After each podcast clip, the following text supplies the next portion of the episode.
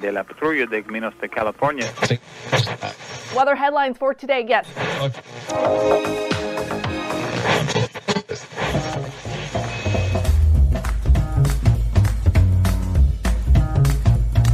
Welcome to the Revenue Generator Podcast, an I Hear Everything production. In this podcast, you'll hear how industry leaders integrate sales, marketing, product, and customer success into a single business unit with a common goal of optimizing their revenue cycle. We'll unearth how innovators integrate data, technology, people, and processes to expedite demand generation and increase recurring revenue. Sit back, tune in, and get ready to meet a member of the revenue generation. Here's the host of the Revenue Generator podcast, the CMO of LeanData, Doug Bell. Welcome to the Revenue Generator podcast, where we members of the revenue generation share solutions for how you can integrate your business to optimize revenue. I'm your host and the CMO of LeanData, Doug Bell, and today we're welcoming back Camela Thompson for the monthly CMO Confidential series. In this series, Camela and I will be revealing the topics that marketing leaders wrestle with without the marketing hype. And for this week, Camela and I are going to be talking about the rise of the buyer's toolkit, trade show strategy, and the decline of syndicated analysts. Camela Thompson is the VP of Marketing at CaliberMind, which is the leading B2B platform for revenue insights you can trust. Camela is also the host of the Revenue Marketing Report podcast. And today on CMO Confidential, Camela and I are going to kick things off and talk about does the buyer's toolkit mean friction for sellers? Okay, here's my conversation with Camela Thompson, the VP of Marketing at CaliberMind. Camela, welcome back to the podcast. How are things in your world? chaotic. You know, I think a lot of us are seeing some fluctuations in the market and wondering are they here to stay? Is this the beginning of a trend? How are things going to shake out? It's been interesting. How are you doing? It's been a stressful few quarters. I'm stressed too, Camela. I'm stressed too. It's been a stressful few quarters. I think, you know, we're all wrestling with how much of the economic impact is short term, how much is long term, and how do we adjust, right? And I think that one of the things that has become really, really clear to me over the last three or four months is that right in parallel with this change in the economy has been the rise of the buyer's toolkit. And sort of, I'll, I'll loosely define this, Camela. So it's a new term. Maybe it's being used somewhere else. I haven't Googled it yet.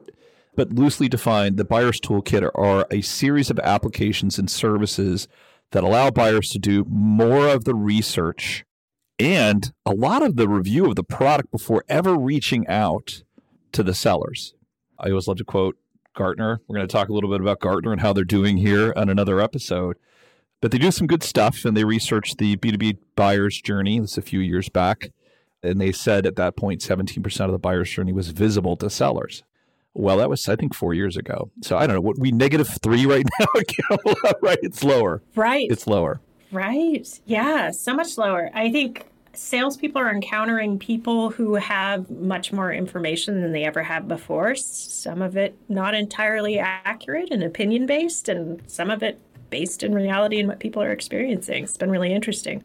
Well, it's also, I mean, you know, for us, Camela, at the end of the day, our job quite often is about reducing friction for sellers, right? It's creating a scenario where when they get that prospect conversation happening with their negative 3% of interaction during the buyer journey, our job is to make sure that they are informed, right? That the buyers are informed, that they have the information they need, and they're set up to understand our products well enough that it's a good engagement with a seller.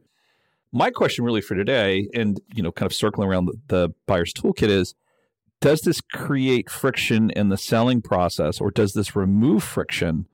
And should we, as marketing leaders, be reacting to or joining in with the movement to the buyer's toolkit? I think this is such a fascinating topic, and I think it can create friction if marketing leaders ignore it. And what I mean by that is, let's say you have a chatbot on your website and somebody's coming in wanting a demo because they've already done their research. If you're passing them to a BDR instead of directly to somebody who can interact with them on the level they're looking for, you're introducing friction. So I think it behooves us to understand how this toolkit is influencing people who are hitting our assets or sites, trying to interact with our sales team, and then adjusting how we react to them. Does that resonate for you? And, and do you have other thoughts? I do. I do. Well, it does resonate for me. I, I think there's a bit of a definition problem we have that I think we need to kind of unwind first for folks to understand. why potentially this is a tipping point between friction and or potentially helping, right, reduce friction. So I would say a year and a half ago, your buyer's toolkit consisted of G2 Crowd, TrustRadius, whatever really works within your industry. That was a, really key part of the uh, buyer's toolkit. I think that you also had, if you were a large organization, access to a huge amount of research with the analyst firms, with the IDCs, the Gartners, the Forresters. And that was really it, right? So there, there wasn't a buyer's toolkit so much. It was just a, maybe we throw in community. Camela, what do you think? They're Absolutely. modern sales pros and yeah, sales hacker. And, and again, I'm, I'm, re- I'm referencing folks that help in the RevTech stack. And then in the last, I'd say almost six months, you've seen this explosion of applications that handle the end to end process of investigating and buying a product, all the way up to the point of negotiation. Last time you and I talked, back when the skies were burning and it was 100 degrees outside, we talked about vendr.com as an example for organizations that can't afford procurement. Well, you can sign up with vendor, and guess what? They've pre negotiated a lot of these contracts, our contracts, right? Common paper, things like that. So, into the mix now, you have, and I'm going to call out an organization. I talked to the CEO recently, uh, Sam Senior from Toolbox. They allow organizations to, without obligation, review a series of applications without letting the buyer know that they're reviewing those applications. In other words, they're able to see trial instances. Right now, Sam Senior, smart guy, starting out small, 80 20 rule, right? He's starting with CRM and marketing automation. He's eventually going to make her his way into our areas. Camel, it's just a matter of time before that happens. So that broadly to me is that buyer's toolkit, if you will. And then you asked me a question, Camela, and my answer is it's not having an impact currently, but I'm expecting it to have one. And I'm going to be a joiner. I'm going to embrace this. I am going to do everything that I can in my power to get us to the point where we recognize there's a reason that folks are going to try and avoid our website and they're not going to want to reach out to a salesperson and make those things better. I think that's so smart. I think marketers use a lot of energy trying to control brand perception. And the only way you have any hope of having influence in this situation is by joining. It does make me a little nervous that reviews can be based on demos. And there's a degree of verification that takes place on G2 that's nice to have. So, yeah, yikes. yeah. Well, I, I feel like the nagging sky is falling what was who who's, who's Skylink? Chicken Little. I'm the nagging Chicken Little. I'm like that. Yeah, that's my role right now. Oh, that's so funny because I call myself that all the time. well, fantastic. I'm, I'm taking it from you, Camela. I'll give it back. And I feel like it's a, on some level, like what I don't want to do, Camela, is to hype this too much. I, what I want to just let people know is that there's a reaction to us being aggressive in looking for new customers. And in doing so, we're causing buyers to very much hide behind a series of applications that allow them to do so. And by the way, become better informed. So, uh, my reaction to any of these members of the toolkit, or primarily Toolbox, is that now I have a situation where we, in this case, LeanData, can compete head to head with other applications. And so, we're going to make sure that we shine in the process of being compared to other applications. My point about that is not what LeanData is going to do. I think we're awesome, so we're going to do awesome stuff, right? But it's more, I think that it just it allows marketers to understand where we're competing and how we're competing. Because guess what? Toolbox's job also is to let sellers know, hey, look, you're in a bake off with these companies. Can't tell you who's doing the bake off. And they're going to provide that data so we understand when we're winning and losing. So as I'm looking at this, I'm thinking it's more better. It's more better information for us.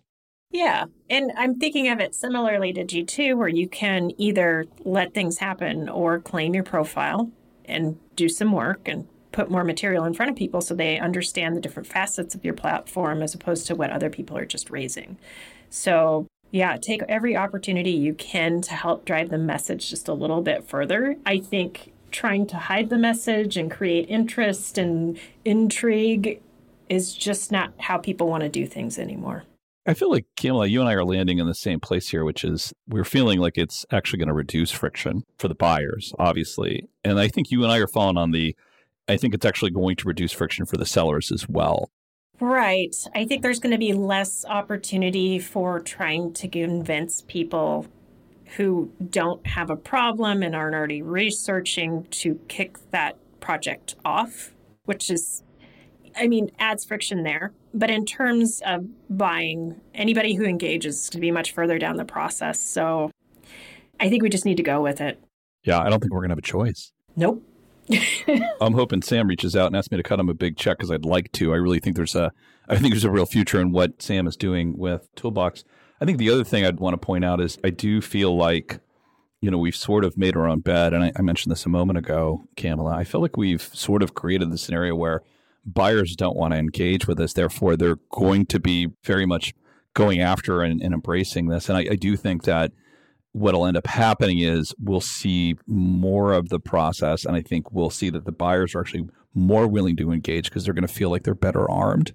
Absolutely. I mean look at amazon and their success and a lot of that is due to crowdsourced reviews them not having to interface with the actual vendor and having a lot of questions answered before they even consider purchasing the product so uh, this is the way of the future might as well embrace it so i guess my question is will i be able to order revenue insight software through Alexa? Is that where we think we're going to land ultimately? That would be pretty cool. That would be freaking sweet. Maybe. Maybe we'll get there. Maybe we'll get there. All right. So, just to sort of recap what we're talking about here, it's that end of the day, there's a lot of new cool tools out there for vendors to be aware of, but also buyers to be aware of. I would highly suggest if you're a buyer, check out vendr.com, check out Toolbox. I'm missing a whole cadre of other applications that are rising up there in just the last six months.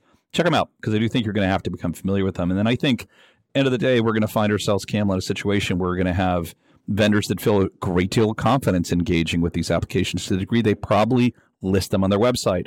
I would even see a day where somebody would, instead of clicking on, you know, I want to see a demo to an app, to a little button that says, check us out on Toolbox, right? I could see that day coming up. We already do that with G2. I imagine the rest is coming. So, indeed.